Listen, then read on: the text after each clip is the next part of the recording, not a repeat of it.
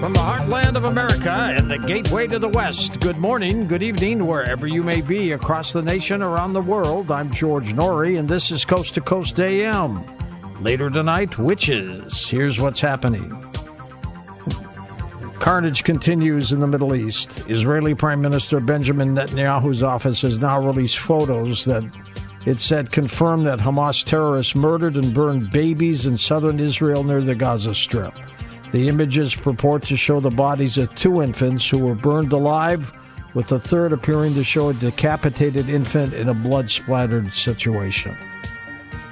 Sad story. Meanwhile, the carnage continues. Pharmacists have walked out of hundreds of Walgreen locations nationwide in a dispute over working conditions. The workers claim current pressures have led to patients waiting days and weeks without their prescriptions. Some stores have temporarily closed due to the lack of staff. They're all concerned over working conditions. After declaring a national blood shortage and announcing that the United States blood supply has fallen to critically low levels, the American Red Cross is urging high schools to bring back blood drives. Christian Wilde from myheartbook.com is with us. How bad is the shortage of blood here, Christian? Yeah, you know, the American Red Cross, which provides about 40% of our blood supply, is urging high schools to bring back blood drives. Now, that's just as you and I can remember many of your listeners tonight remember when we were students and we corresponded and helped them out with the blood supply. As a matter of fact, George, the agency identifies this blood shortage today as the lowest in a decade.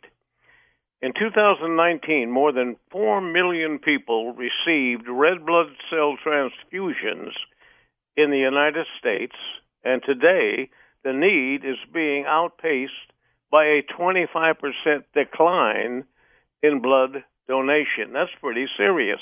Sure the is. distribution of blood products to hospitals has been outpacing the number of donations. Now, George, this is just a thought, but I wonder, personally, I wonder if a certain amount of this decline has come from an existing fear of donors being exposed to COVID in medical collection centers.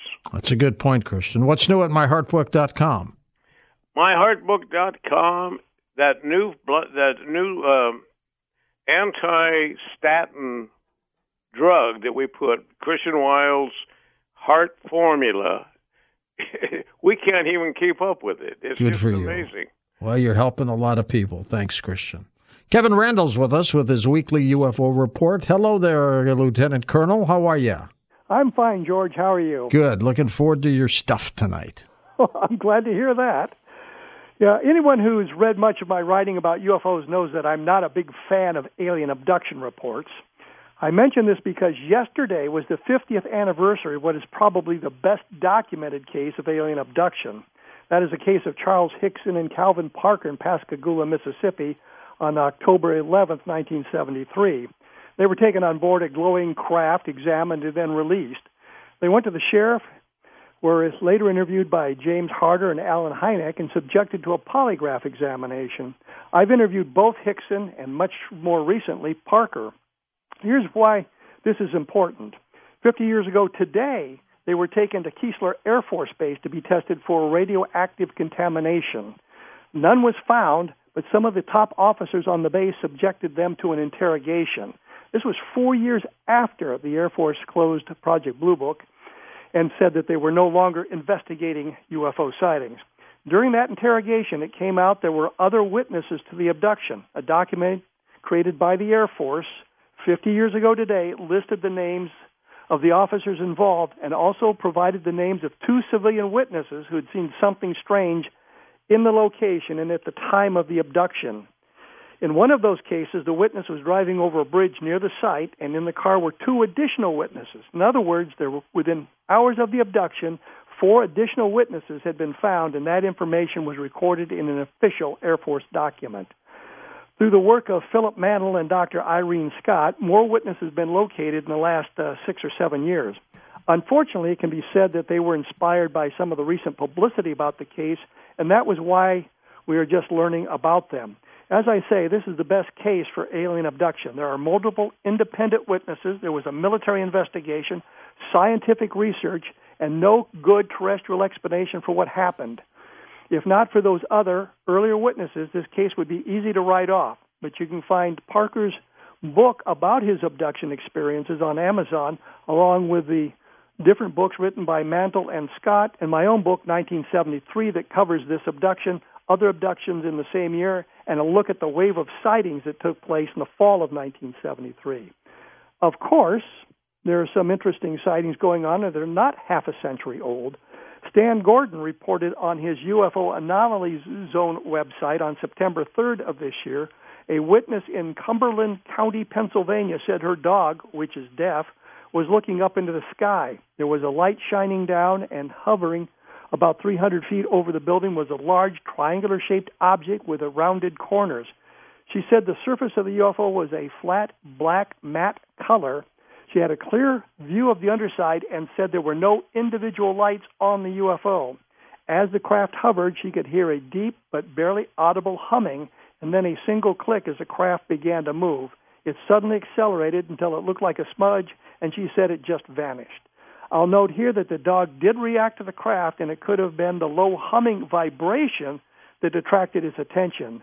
There were other sightings in the area, and one of them in which the witness reported that he had his dog's reaction as well, which is similar to that first report and I'll try to get more information up on my blog about those additional sightings. That's it for tonight, George. All right, my friend. We'll talk to you next week. Kevin Randle on UFOs. Up next, Rich Turrin joins us with his latest work, Cashless China's Digital Currency Revolution. And can it happen here? He's next on Coast to Coast AM. And welcome back to Coast to Coast. George Noory with you, Rich Turrin with us. Rich is the international best-selling author of Cashless, China's Digital Currency Revolution, and Innovation Lab experience. He is a highly rated global fintech influencer and award winning executive, previously heading fintech teams at IBM following a 20 year career in investment banking. Living in Shanghai for the last decade, Rich has experienced China's going cashless very firsthand. Rich, welcome to the program. Hey, George, great to meet you, and thank you so much for having me. Where might thou be right now? I am sitting in my home office in Shanghai, China, where it's uh, 1.15 p.m. So, yeah, I'm coming to you from China Direct. How do they treat Americans out there, Rich? Beautifully. Look, I've been here for near, uh, 13 years, nearing 14 this December, and you know, people are lovely. They're friendly. They're nice. There's no nobody holds a grudge about the U.S. I know that the U.S.-China relations are not the best they've ever been right now. Um, people are very nice to one another. They're certainly nice to me as a foreigner, and uh, no problems. I mean, yeah, sometimes people are a little shy. The little kids are the best. The little kids are the best because once in a while you'll meet a kid who's never met a foreigner, or a white or Caucasian person. Huh. And sometimes I'm very tall, I'm six foot one, and they look up at me and they're they're shocked. And I learned a few kids songs in Mandarin, and I sing to them, and they just break out laughing. So yeah. I, I, might have lots you. Of, I might have you sing later in the program tonight. For for you, George, not a problem. I'd be delighted to do it. I, I love it. You know, and you know, you, you write about people I think if we could have people run countries, we'd be much better off because people gen- generally get along. I could cry. Yes, they do. People, you know, look, there's no question that people on the streets or of Shanghai, which is a big international city like New York or London, um, sure, not all of them are pleased with perhaps uh, U.S. posi- government positions on chip bans and other things, but they have no problem with me or any other American they meet on the street. So people are lovely, and yeah, I, I, I wish, and, and most Americans, they love Chinese. They got no problem with anybody who who's Chinese. So yeah, I, I, I couldn't agree more. What got you to China, Rich? Well, I, I don't expect anybody to feel sorry for me, but uh, you know, I was an investment banker for 18 years, and when the global financial crisis hit in 2008, um, I hung around New York City for another couple of years till 2010, and I realized that the the jobs in the world and universe that I had known um, were no longer. And I had been to Shanghai uh, on a pleasure trip and loved it some years earlier. And uh, I said, look, it's it, it, in 2010 was the best economy in the planet, and uh, I literally packed a couple of duffel bags, came over here, and um, was grateful. I had uh, two new careers. One as an MBA school professor, and the second, I got picked up and worked for IBM for their Shanghai operations. So um, I was able to. Uh, start a new life and have a new career out here in China, and I'm grateful for the opportunities that uh, China gave me. Rich, China is one of the BRICS nations uh, Brazil, Russia, India, China, and South Africa that wants to do away with digital, with uh, currency and go to digital. What's happening? A lot. In fact, um, what we just witnessed uh, this past early September in South Africa was the meeting of the BRICS nation Brazil, Russia, India, China, and it's going to become BRICS Plus with the addition of six other nations, most notably Saudi Arabia, and the United Arab Emirates, who are, of course, famous for one product, and that is oil. So um, the BRICS nations, in short, don't hate America. They it's not an anti-America club, but they are looking for a better deal in trade between these nations and are looking to shift trade that is predominantly denominated in dollars and change it to their local currencies. So um, if you're India and you're buying oil from United Arab Emirates, you want to try to buy it in either Indian rupees or or UAE dirhams, or if you're China, you can buy oil from UAE or Saudi Arabia in RMB or renminbi, rather than having to convert to dollars. And let me just explain: every time that a nation has to change its currency into U.S. dollars and then from U.S. dollars into something else, all of those are frictional costs. They cost money, so it's cheaper to buy in native currency. That's why the petrodollar, buying oil in U.S. dollars, is so important for the American economy. It's it's truly remarkable. Now, is is this devastating to the United States when more and more nations go digital? Well, um, I wouldn't say devastating. So let me. So let's let's just change the perspective. This is the question that we often see in the newspaper. Will digital currency? And now let me make one comment for your listeners out there. We are not talking about cryptocurrency, meaning Bitcoin or Ethereum. What we're talking about is a future where central banks, like the Central Bank of China and India, which are the best two examples, actually issue digital currencies that represent the native currencies of those nations. So, not Bitcoin, not Ethereum or the other stuff you hear, not cryptocurrency. So, in the future, these nations will have digital currencies. In fact, all of the BRICS nations will go will have digital currencies. And yes, it could be disruptive to the U.S. dollar and ha- do something that we call de-dollarization. But it's a process that will take a very, very long time. Don't look for any of the following. Don't look for a crash. Don't look for the dollar to be immediately dethroned, displaced, or otherwise destroyed. Think about this as a transition that's going to happen over 20 years. That's a long time, Rich.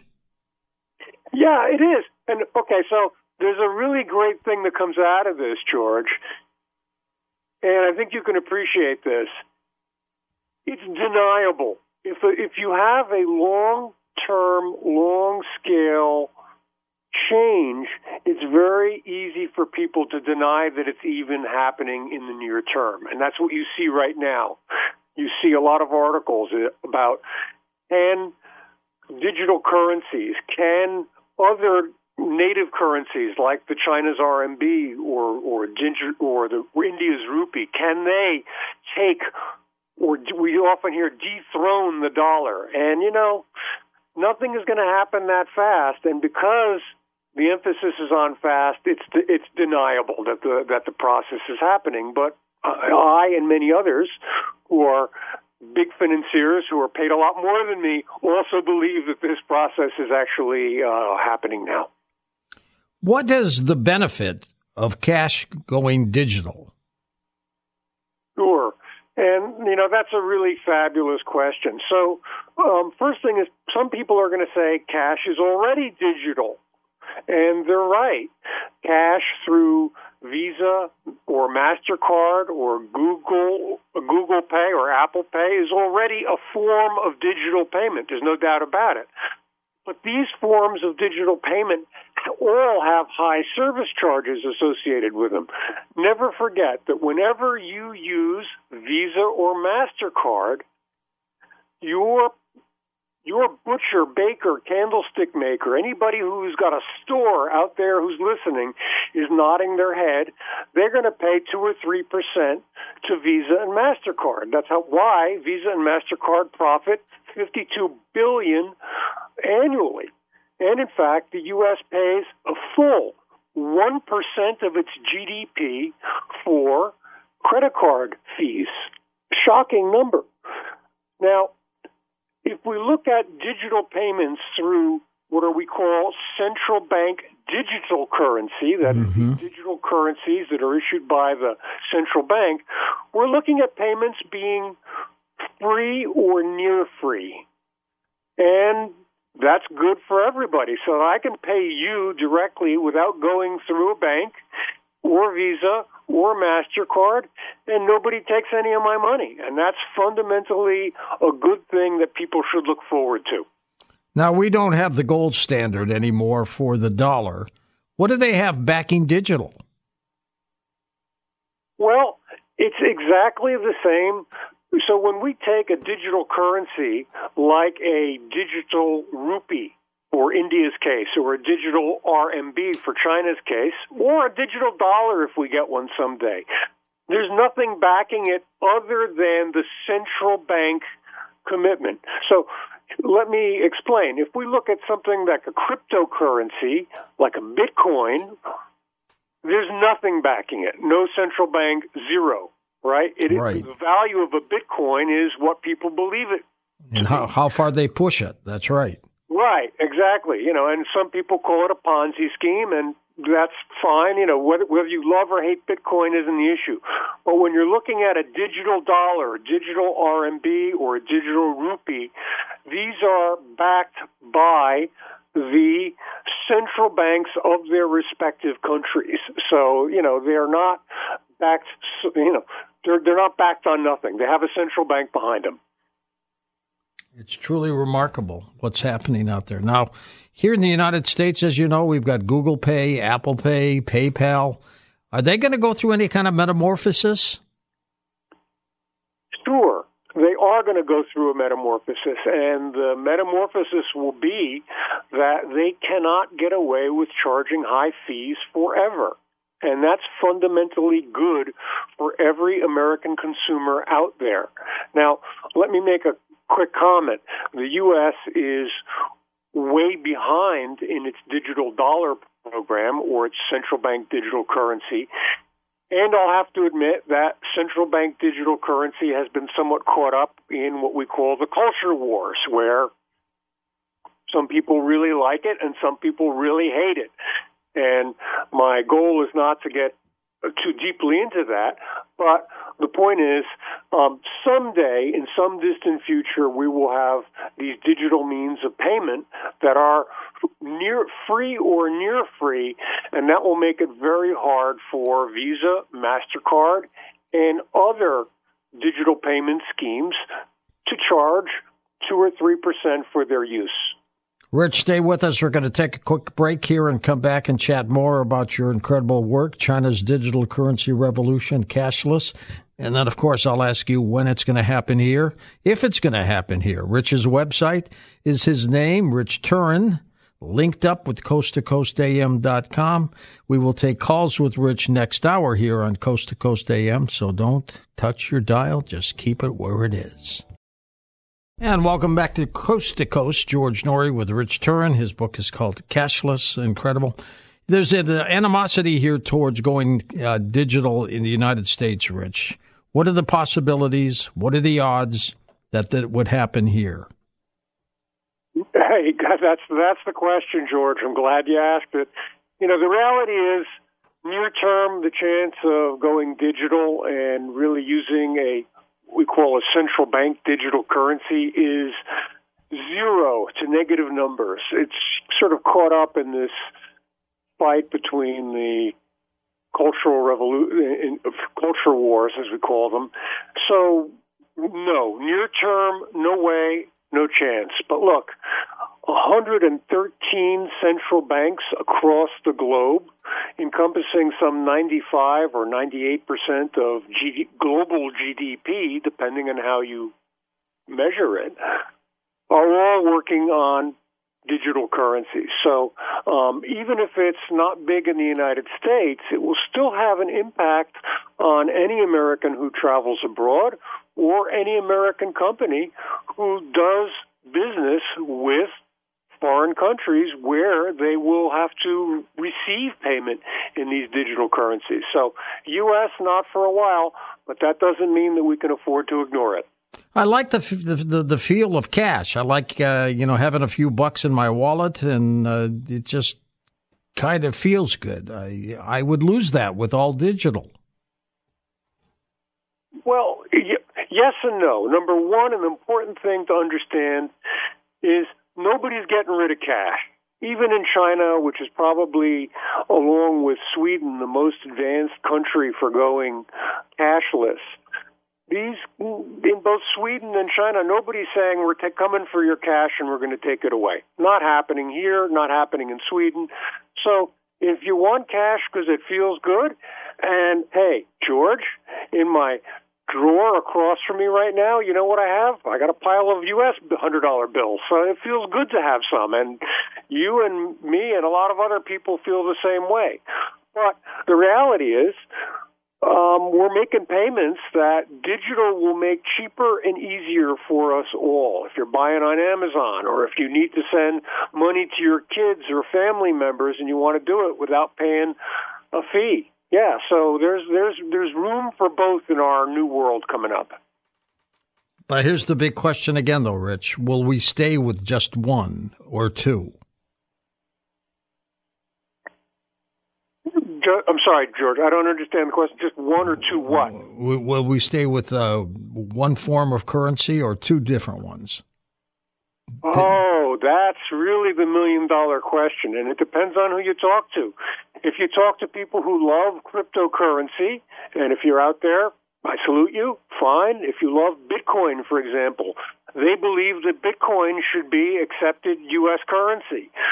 Um, if you talk to um, people from the government, the last thing that they want is to have another non-U.S. dollar currency let loose in America. So, you know, so that's that's really the question. I think the issue is not whether we're going to have different denominations of current currency. I call Bitcoin another type of currency with a different denomination.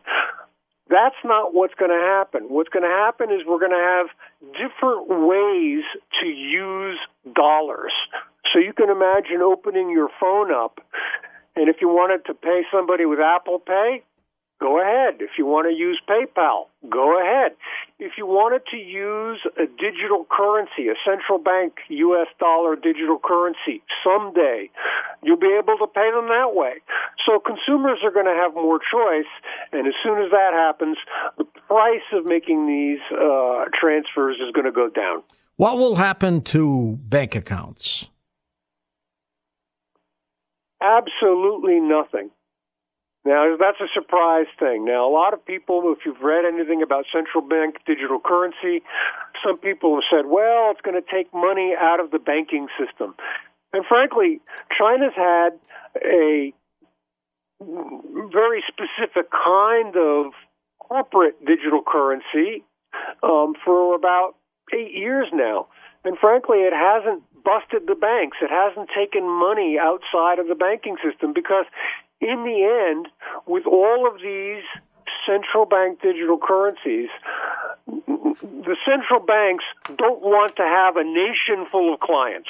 You're not going to have an account with the central bank, whether it's the Fed or whether it's the European Central Bank, who's also looking at a digital currency.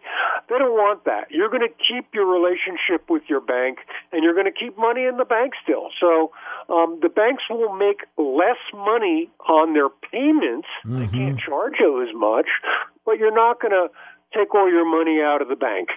Will we still write checks, physical checks? No, and I, I frankly think that's a good thing. I mean, hey, how about this one?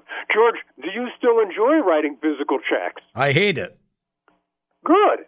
So, you know, that's the whole point, you know. Um, what we're looking at, look, after COVID, many, many Americans who were not using the digital services of their banks were forced to because we couldn't go to the bank. We had to stay home.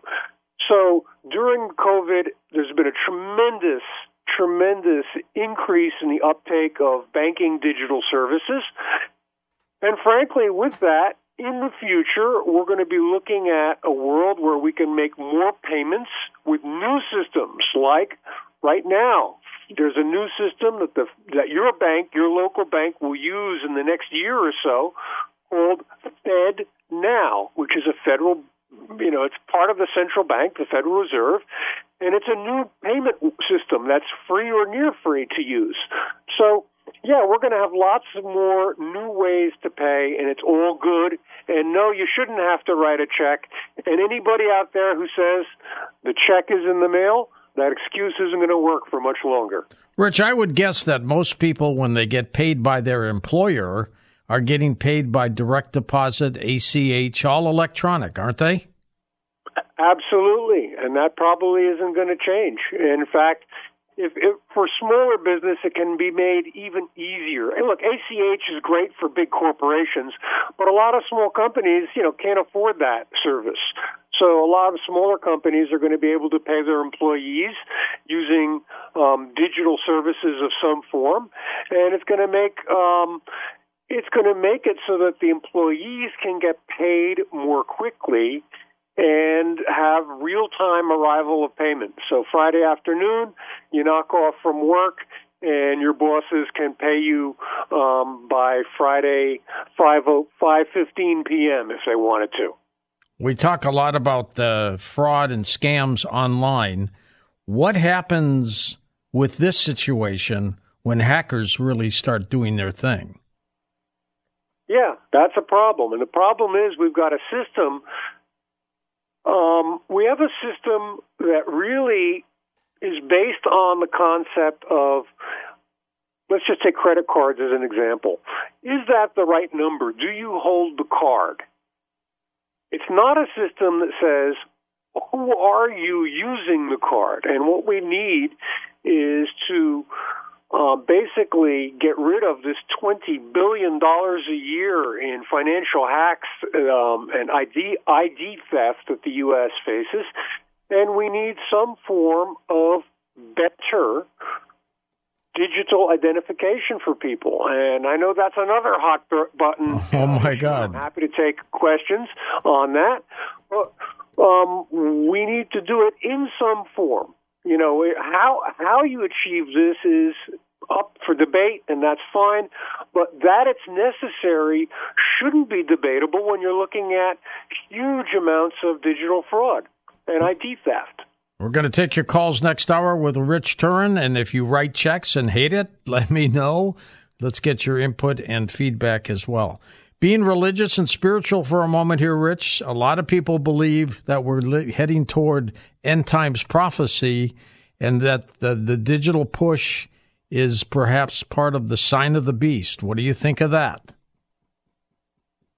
I don't. I'm sorry. And, you know, look, I, I speak with all my heart to people out there that, you know, I understand that some elements of digital technology are challenging. I get that. And I understand that people may be frightened of them. But we live in a world of curing cancers and saving people's lives and yes, making immediate payments from one pay- person to another. We live in this world um, where digital is going to help extend our lives and make our lives better. And I believe that. I really, truly do. And I, my heart goes out to people who are um, afraid of our digital future, and I hope that you know we can meet in between and take the good and take their fear to remove the bad parts. Digital's got a lot of bad, there's no doubt about it, but let's meet in between and let's try to work it out. What's the worst part of digital, in your opinion? Privacy. And full stop, end of story. Most American citizens do not realize that the free services that they use on Google, the free services that they use on Facebook, um, they are free because you are the product. They are selling you and your data. And I apologize if that's harsh, but it's real. And um, we have um, surveillance capitalism where um, we are being surveilled digitally, and most of us do not understand the full extent. And there are digital systems that people are planning, things called Web3, for example, that are trying to restore privacy and control of your data to the individual. So, for all the bad in these digital services, we're also seeing development to, to correct it and make it better. And you, you talked about privacy. And you, do you think uh, agencies, governmental agencies, will actually tap into your bank account and see how much money you got in there? Uh, did I understand the question correctly, George? And this is sarcasm. You ask if. yeah, exactly. Yeah. So look, um, let's let's t- let's take let's break it down. The federal government, the U.S. Fed, U.S. federal law enforcement has the right through warrant to look at anybody's bank records or credit card details. No question. End of story. That's what. That's how the system is built. Now the problem is has the system been abused? And that's where we get into this concept of group warrants, where um, FBI and other law enforcement have gone with batches and groups of individuals and said, we want a warrant for a group. And that's, you know, this is something that's in the news and been thought about. And yes, we should be concerned about this stuff. And, you know, um, yeah, that's that's a real problem, no doubt about it. And I'll, but I'll say this, and now, and I'm sure somebody, I hope somebody asks, calls me out on this. We can talk about it more. But digital has solutions for that as well. We can make digital systems that are more tamper proof, more mm-hmm. private, and require a higher level of um, security for governments to access, and that's fundamentally good. Your book, Cashless, is provocative indeed. Where do people get it, Rich? Sure, George.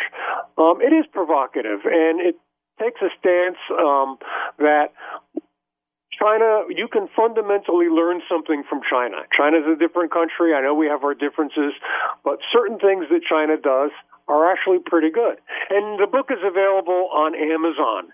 So um, it's available on Amazon and a whole pile of other stores like the Kobo e-reader store and lots of other places. So all on the digital networks. Um, you won't find it in hard copy at your local bookstore, but you can definitely order it at your local bookstore because I know I'm set up on all the different systems for that. We talk a lot about our power grid and the possibilities that the solar flare from the sun or an EMP attack, a nuke detonated in the atmosphere, could render our grid useless. If the power goes out digitally, we're up a creek, aren't we? No, we're not. And that's probably one of the most profound and important breakthroughs when we talk about central bank digital currency. Now, I'm going to talk about China again. Um, if you look at China's digital currency, you can use it without power. You can actually have a cell phone and make a transfer to another cell phone. Well, the other cell phone does have to have uh, have a battery functioning, but you can make transfers without signal. And you can make transfers from cell phone to cell phone with one of the two cell phones having a dead battery. So, um, if we get a big solar pulse um, you're not going to be left out in the uh, in the cold without the ability to to make a payment. And who, who, what country is fueling this rapid progression towards digital? Is it China?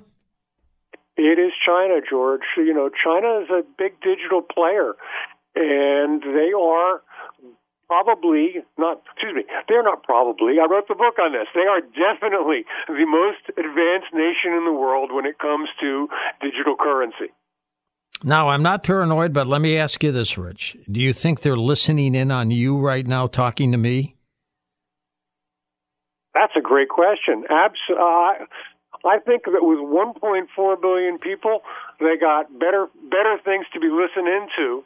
and the, but the other thing is absolutely not. Um, you know, because Zoom is Zoom calls are sent on an encrypted network. So basically, we've got digital technology called encryption, and my signal is being encrypt, encrypted digitally, sent to on your side, uncoded, and nobody, you know, it's not like the old days they called them wiretaps, right? Where exactly you the wires and you make the tape recording. You can't do that with digital, and this is a good example. Rich, we're going to take a short break, but we're going to come right back and take an hour of phone calls with you next on Coast to Coast AM.